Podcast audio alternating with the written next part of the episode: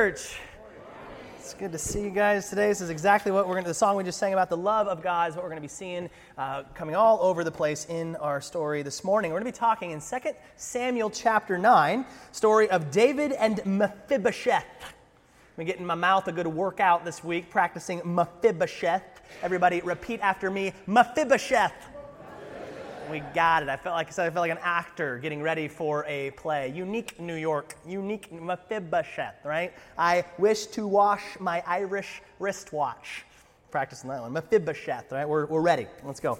Um, the series is called The King of Kings. We've been walking through this story of the first three kings of Israel Saul, David, and Solomon, and we're seeing God, the true king, and his work through them. Now, last week we saw at long last, David has become the king of Israel. Saul's demise due to his own disobedience is complete, and David's the king. Now, remember, he started as a shepherd boy, a promise made. He had to wait 25 years. Uh, there's David. That's, I think that's an actual photo of the original. He is, uh, he is uh, bug eyed and ready to go. 25 years later, he becomes the king. Now, you think about waiting for 25 years. Have you had to wait for something for 25 years? That would take us today, that would take us back to 1994. I looked like this, okay? And my 10 year old teeth going on strong. Bill Clinton was president. Gas was a dollar nine. OJ's on the run in his white Bronco, and you probably didn't have the internet. It's a long time ago. 25 years. David patiently waiting for God's timing. And a lot of that, he's on the run. He's hiding in caves. And we saw that he had two opportunities to kill Saul and to take the throne in his own timing. But what did he do? He said, God will remove Saul and put me on the throne when it's time, when it's his time, not mine, which is exactly what happens. We see God fulfilling his promise. Now, that David is king, he's obediently conquered all of the enemies, and there are, there's rest in the land. And last week we saw what was his first act as king. He said, God, I want to build you a temple fit for your glorious name. But what did God tell him in response? He said, You're not building me a house. Oh, no, no, no. I'm building you a house. And we heard of God's unbelievable promise to David. We call it the Davidic covenant, where he said, From your line there will come a son, there will come a king who will build me a forever house. Now, we see this partially fulfilled in his first biological son, Solomon, who builds the temple. But ultimately, we see this fulfilled in the true David, Jesus Christ, who came to this earth, became an eternal king, and was lifted high on a cross. And we saw this promise fulfilled in Jesus in three ways. We see dominion as he puts all things under his feet, this defeats sin and death. Every knee will bow, every tongue will confess that he's the true king. We see his dwelling. It will not be in a temple. It's actually in us. We are the meeting place of God and man, temples of living stones, as Peter says. And then there will be a dynasty. His throne will never end. And we are actually invited to rule and reign with that king, Jesus, over all the universe for all time. That's a retirement package. And that's what you and I have to look forward to because of this promise. Now, what are David's first two major acts as king? What we see, this is interesting. His first one in 2 Samuel 7 was, What can I do for God? I want to build my God a house. Today, what we're going to see in, in chapter 9 is, What can I do for others? How can I show kindness to this man, Mephibosheth? God and others. And this sums up, remember when Jesus was asked, What's the greatest commandment? What did he say? he would sum up the law, he said, I'd say two things it's to love God and to love your neighbor, to love others. And this is what we see the man of God's choosing, the man after God's own heart, echoing as king. What can I, how can I love God and how can I love other people? And today we're going to read one of my favorite stories in the Bible a story of undeserved favor and kindness, things that we as sinners so desperately need and have so freely been given in Jesus. So, Father, we pray that we might have ears to believe and hear and, and hearts to receive.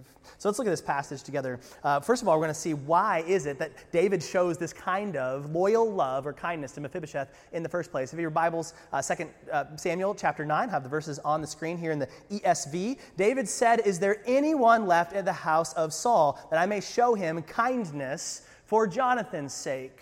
Now there was a servant of the house of Saul whose name was Ziba, and they called him to David. And the king said to him, Are you Ziba? And he said, I am your servant. And the king said, Is there not still someone of the house of Saul that I may show the kindness of God to him? Ziba said to the king, There is still a son of Jonathan. He is crippled in his feet. The king said to him, Where is he? And Ziba said to the king, He is in the house of Machir and the son of Ammiel at Lo Debar. Then king sent him and brought him from the house of Machir, the son of Ammiel at Lo Debar. I am totally riffing on those pronunciations, have no idea.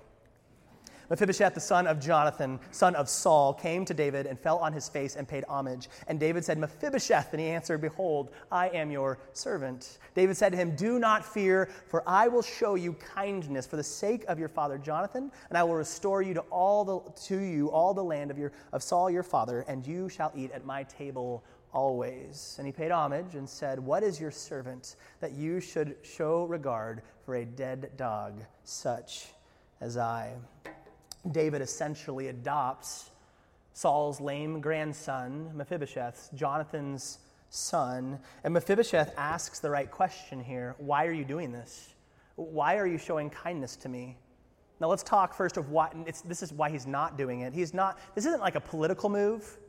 Know, a lot of times, if we're kind of entering into presidential candidacy period, and what do you often see? A president's trying to put himself in the best light so there's going to be pictures of him walking the factory floors of Indiana with the common man, right? He's just in there with all the other folks and he's holding up like minority babies at the orphanage just to look good.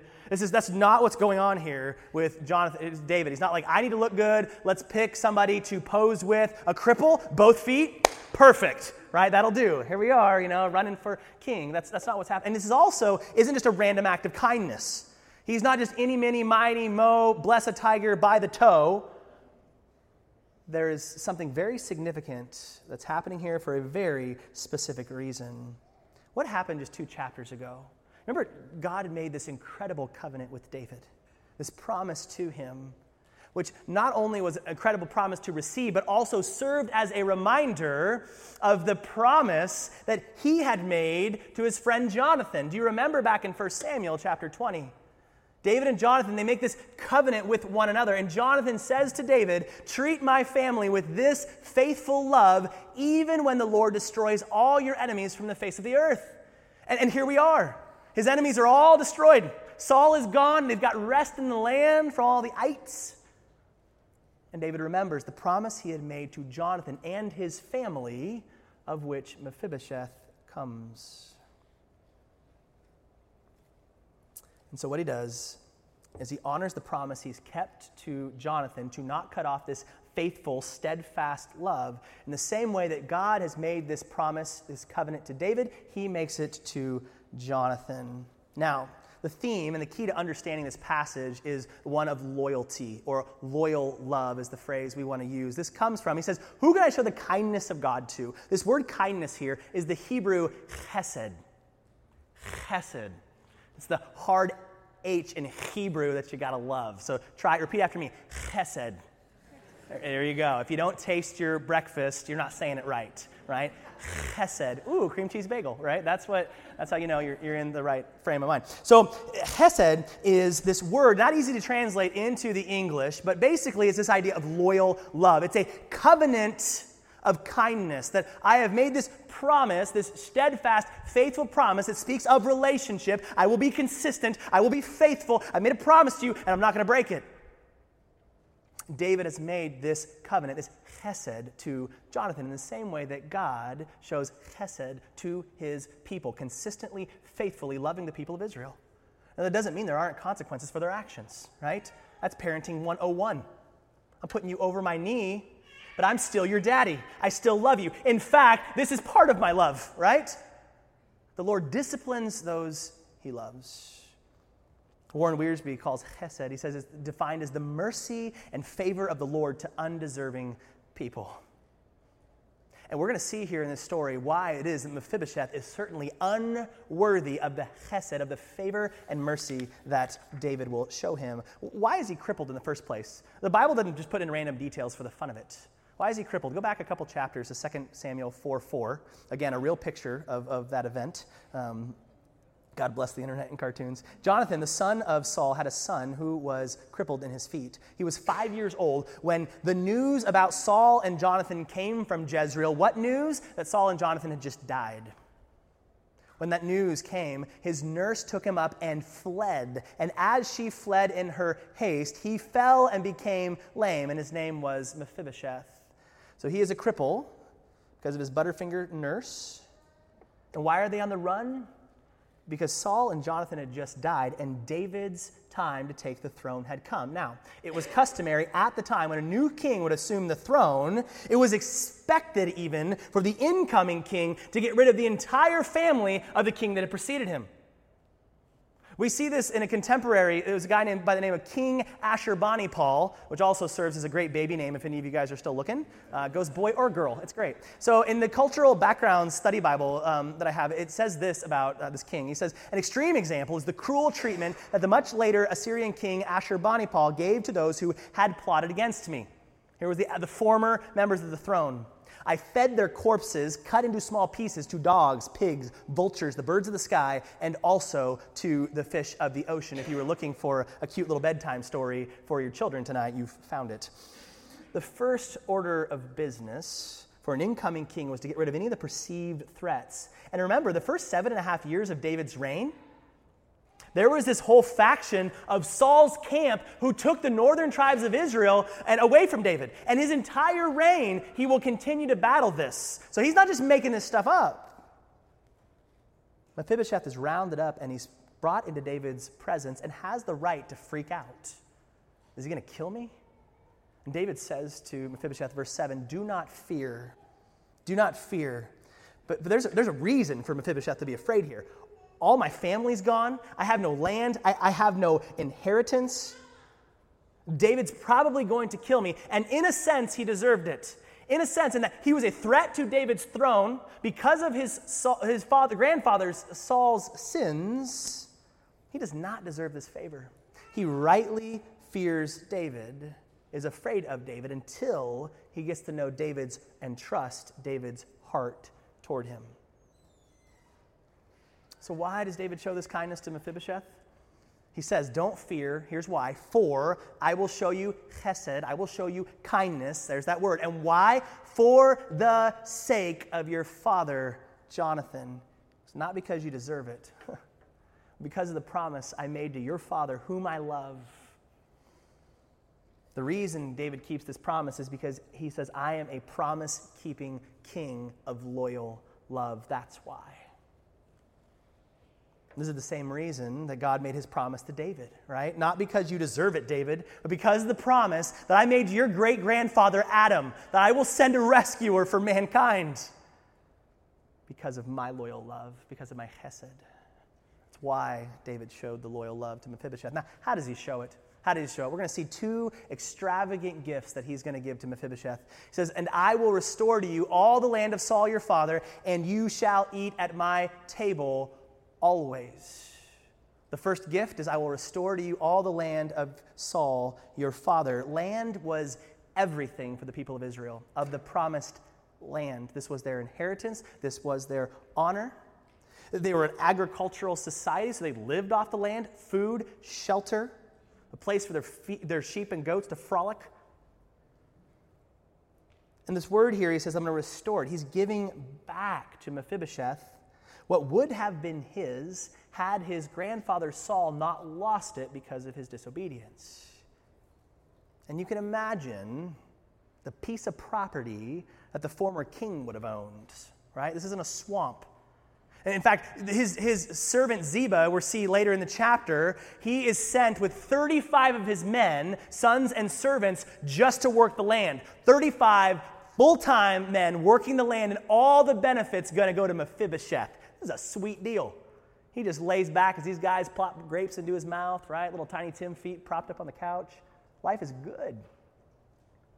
Not only does he give him the land, here's the second thing that he wants to give to him. Says, You shall eat at my table always. The first one has a sense of justice, but this is just crazy, off the chain type of grace that he's going to give to Mephibosheth.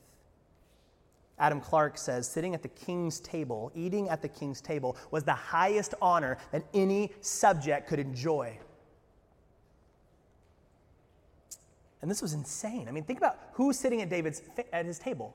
His wife, his, ki- his wives, let's be real, his kids, his advisors. And what are they going to be talking about? Family stuff. They're going to be talking about kingdom stuff, plans for the kingdom, what strategy for war. Mephibosheth is going to hear all of this.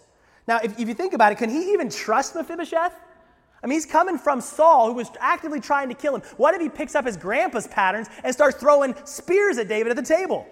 His feet are crippled, his arms aren't. David invites him into this intimate, vulnerable place. I remember one Christmas uh, when I was coaching basketball at Cook Inlet Academy. Uh, one, one of the boys from the team called me up Christmas morning. Hey, coach, what are you doing? Well, David, his name's David, it's Christmas. So, you know, I'm having Christmas with my family on Christmas. Cool. Hey, can me and my brother come over? what? On Christmas? Yeah. My, my parents said it'd be cool. Like, we're, we're not doing anything. Is that all right?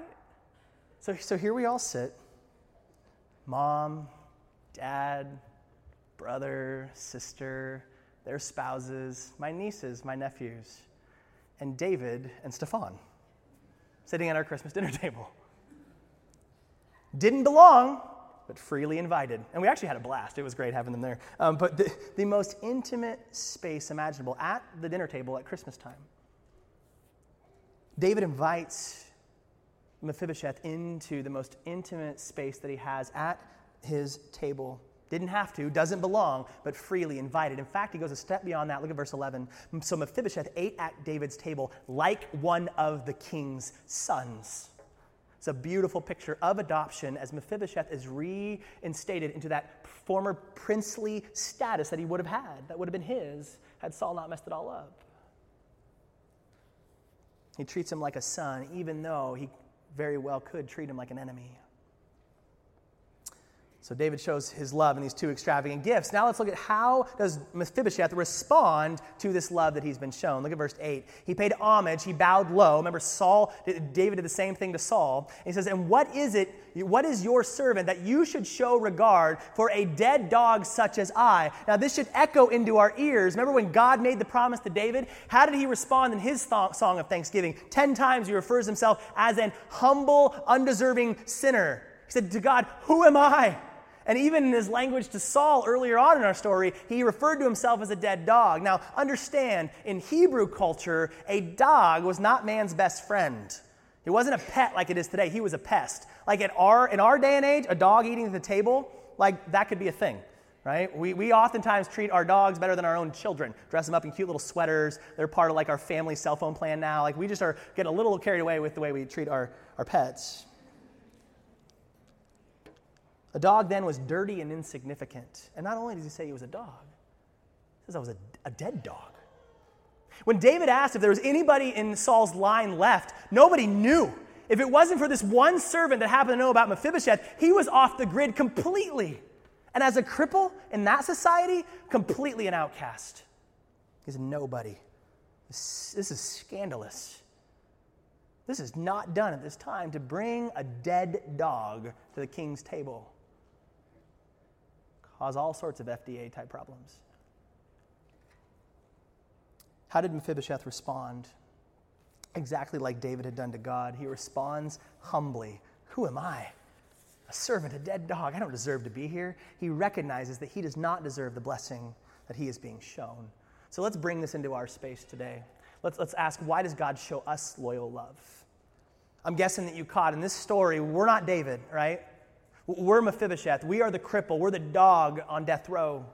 Why does David show him this loyal love? It's not just for the sake of Jonathan. There's a deeper reason. If you catch it in verse 3, he says, Is there not still someone of the house of Saul that I may show the kindness of God to him? This is the chesed, the kindness, the loyal love of God himself. David's first love is God, a man after God's own heart. Says, The reason I'm showing you this love is because that's who my God is. This is the loyal love that he's shown me. David is a man of God's own heart. He's been shown this loyal love, and therefore he pays that loyal love forward. And this points us to God's character that God is a promise keeping God of loyal love, like David is a promise keeping king of loyal love. He could have wiped out Mephibosheth. The people would have actually expected him to do that, been very normal culturally. But because of his promise to Jonathan, and a step deeper, because of who his God is, he not only spares his life, but he invites him to eat at his table, not just for one token meal, but for always, he says. You're a permanent part of this family. Listen, you and I deserve to be wiped out. God would have been completely justified to keep us where Adam and Eve were, following in their footsteps of rebellion, outside of the garden, outside of fellowship, disqualified from ruling and reigning with Him as He had originally intended. Well, why didn't He? Because He's a promise keeping God of loyal love. He will never break His promise. He says, This is who I am. This is the God who revealed himself to Moses in Exodus 34. It says the Lord passed before him, Moses, and proclaimed, The Lord, the Lord, a God merciful and gracious, slow to anger, and abounding in steadfast love. That phrase, there's chesed again, and faithfulness. And this is what we bank on. Put all our chips in the middle of the table and trust that God is going to keep his promises. Why? Because that's the God that he is. Now, this is freaky, isn't it? I mean, we go through some valleys in our lives where it's hard to believe that He's in control, hard to believe that He's going to be faithful to His promise. I don't see how you're going to make lemonade out of these lemons, God. It's the step of faith, trusting God to be who He says He is and who He will always be, the loyalty of His love. He shows it to us because He's a promise keeping God. How does He show it to us, though? David finds himself in the unique position. He's the only one in the kingdom who can show Mephibosheth this kind of hesed. Nobody else. You can have another random commoner coming up to Mephibosheth and be like, Come to me, son. I will protect you. I'll give you my land. You can sit at my table. This is only the king that can do it. There are two requirements. He's got to have the power, the authority as king, and he's got to desire it. He's got to want to. If David doesn't want Mephibosheth at his table, it's not going to happen. He has the desire and the power. Our God is in a unique position as the King of Kings. Listen, he says God wants you at his table. The highest honor he could ever give to any of his created subjects. God wants you at his table. Some of you need to hear that this morning. Some of us come in today pretty broken, pretty dirty, feeling unloved, unnoticed, and like Mephibosheth, look at me. God wants you at his table. This is his desire. This is his heart for you. In, in, Luke 14, Jesus tells us of this parable where he's inviting people to this banqueting table. And he sends out the invitation. And the first wave of people are proud and they turn it down. So he sends his messengers back out and he says this in verse 21 Go quickly into the streets and alleys, go to the shady parts of town and invite the poor, the crippled, the blind, and the lame. Bring me the Mephibosheths. Scandalous work Jesus did. Who was he eating with when he walked this road? He ate food with the prostitute, with the crooked politicians, with the dirty, the broken, and the lame, the outcasts. He wants to eat with you. No one's outside of that desire. He doesn't just say, Fine, I'm God, you don't have to go to hell, but come in, stay in the entryway and don't touch anything. He invites us. He says, I, want you, I got a seat for you at the table with David and Abraham and Moses. Pass the butter. Let's eat. There's got to be butter in heaven, right? Come on. God wanted us at the table since day one. That's why He made us, to walk with us in the cool of the garden. But here's the rub Here's the rub as sinners, we're not dressed properly to come to the banquet. This is a white tie affair. You must come clean, and we have nothing but filthy, bloody rags. So we can't just come to the table. And that's why he sent his son, the true David, away from the table, away from that sweet fellowship that he had with his father, into this world to hang on a tree and make a way back to the table for us. He says, I have the desire, but I also have the power. And that power in the gospel is in the blood, which is the blood, ironically, that cleanses our garments and makes us fit to eat for the king, not because of our performance, but because we come dressed in Jesus' righteous garments. Amen. like David, Jesus is the only one, the unique position, the only one that has the power to rescue and praise the Lord, the desire He wants to sup with us. And so he did, he came. So, how do we respond to God's loyal love? Mephibosheth teaches us a lot here. Three things, and then we'll be done. First of all, we humbly acknowledge that we were dead dogs. Humbly acknowledge that we were dead dogs. Mephibosheth couldn't get himself to the table. Physically, he was lame. He couldn't walk there, and socially, he would not have been accepted. He couldn't just waltz into the king's room, he would have been killed. We, Ephesians 2 says, similarly, we're dead because of our disobedience and our many sins. You know what a dead person can do? Not much. We could not walk to the table. And not only that, we weren't welcome. Why? He says in verse 3 by our very nature, we were subject to God's anger, just like everyone else. His wrath was against us. He's holy. We're not. We couldn't just walk to the table. Like Mephibosheth, rightly afraid of this wrath until we got to know and trust our Father's heart for us that He has made a way back to the table. We humbly acknowledge that we were dead dogs. Number two, B, we, we gratefully recognize that we are sitting at His bountiful table. The key word to that first one is that we were dead dogs. Listen to me. We were dead dogs. We were dead dogs, but something's changed. And 1 Corinthians 6 tells us of this beautiful uh, transformation. It says, Don't you realize that those who do wrong will not inherit the kingdom of God? Now, see if you find yourself on this checklist. Don't fool yourselves. Those who indulge in sexual sin, those who worship idols or commit adultery or are male prostitutes or practice homosexuality or are thieves or greedy people or drunkards or are abusive or cheat people, none of these will inherit the kingdom of God. None of these people are fit to sit at his table. And he says, Some of you were like that. Check that. All of us were like that. Nobody's getting through that list scot free. But praise the Lord, the chapter doesn't end there. He says, But, but you were cleansed. You were dead dogs, but you are now cleansed. You were made holy. You were made right with God by your performance. And that's not what it says. By calling on the name of the Lord Jesus and by the Spirit of our God. Amen we come dressed in his garments. We were that. We were that. We are now children of God. We are now saints for all those who have called on the name of the Lord. We're sitting at his table, a table of bounty. God has given us everything we need. Do, you, do we realize that? Do we really believe that?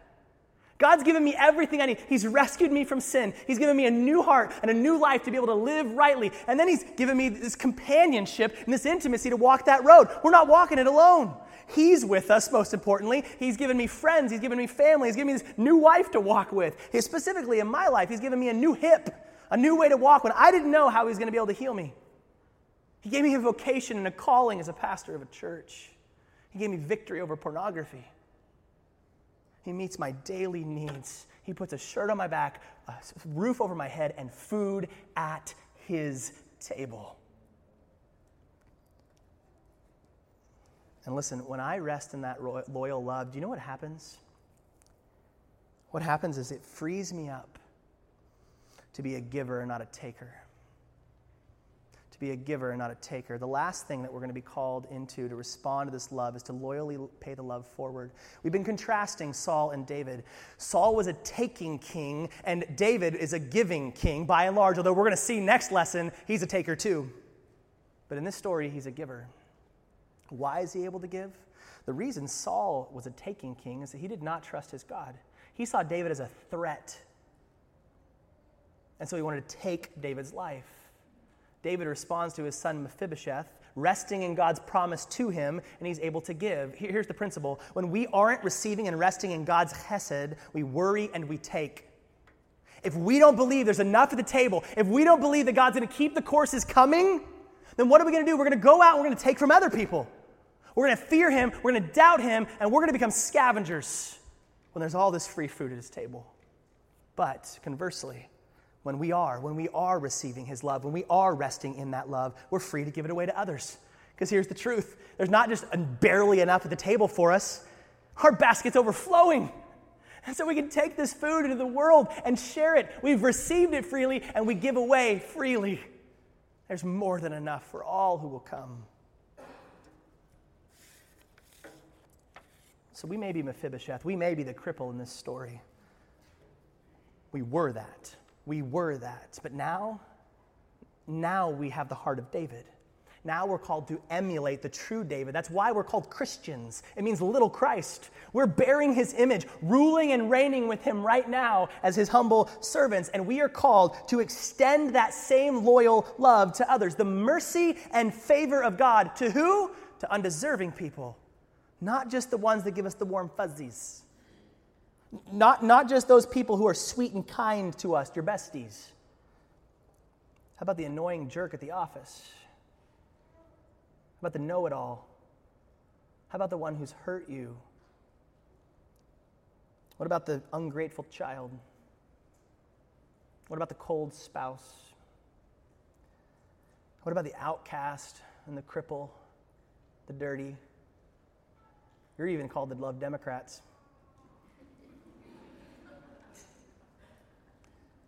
Those who don't deserve it, because neither do I. Is there a place at my table for Mephibosheth? And why do we show this loyal love? The same reason that David showed it to Mephibosheth, because that is the chesed of our God. And as men and women in Christ, with that new heart, it's a heart of chesed. We've received it freely, let's give it away freely. Father, we come to you this morning recognizing we were on our own dead dogs unfit for your table. But you did not leave us in that position in love because, not because of our performance, n- not because of anything that we did or earned, but because you are a promise keeping God of loyal love, you initiated the rescue. You sent Jesus away from your table to take our position as a dead man hanging on a cross, raising from the dead that we might come back into a relationship with you, a vibrant, beautiful love sitting at your table more than we could ever need. Lord, there's some people in this room today that need to hear that, that, that are still dead in their sins, that have not come to the table dressed in Jesus' righteous garments. Pray that today they would take that step of faith and trust your loyal love toward them and believe that Jesus is alive. Maybe there's somebody here today that is not looking at their identity in Christ they're looking to their own performance. They think they do deserve it. Or maybe they think they're beyond your love, that their sin is too great, that God couldn't save me from that. God wouldn't welcome me to the table. You have no idea what I've done. That we might believe in this promise that He's made us. Maybe there's somebody in this room that is not extending that loyal love to others.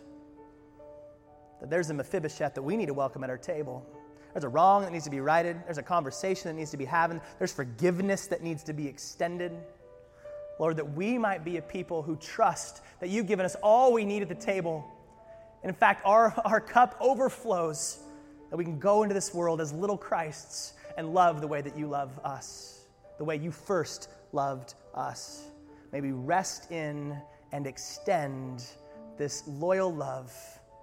We come to you in the garments in the name of your Son, Jesus, we pray. Amen.